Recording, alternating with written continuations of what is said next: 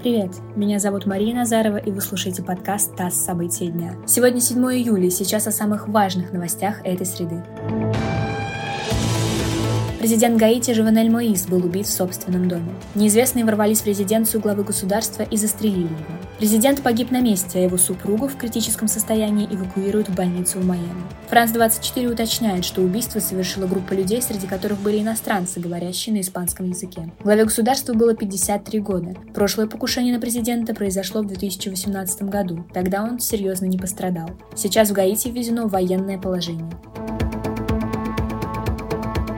Спасатели нашли тела 19 погибших при крушении самолета на Камчатке. Всего на борту находилось 28 человек, среди них двое детей. Все они погибли. Самолет разбился во вторник во время рейса Петропавловск-Камчатский Паланы. Основные версии катастрофы – плохие метеоусловия, отказ техники и ошибка экипажа, сообщили в Минтрансе.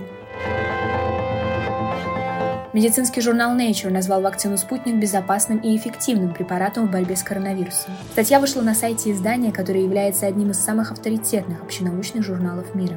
Nature приводит данные разработчика вакцины, центра имени Гамалеи. Там утверждают, что эффективность препарата превышает 97%. Редакция журнала отмечает, что аналогичные выводы сделал и Минздрав Арабских Эмиратов, где также проводили вакцинацию спутником. Вакцина еще не получила одобрения Всемирной организации здравоохранения, но уже зарегистрирована в 67 странах, кроме России.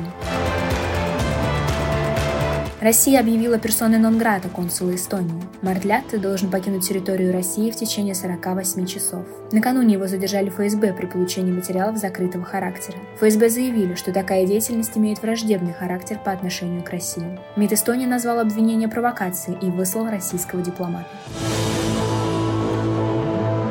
Литва построит стену на границе с Белоруссией, чтобы сдержать поток мигрантов. Охранять стену будет армия, заявил премьер-министр Литвы Ингрида Шимонита. С начала года в Литве были задержаны около полутора тысяч нелегальных мигрантов. Это почти 18 раз больше, чем за весь 2020 год.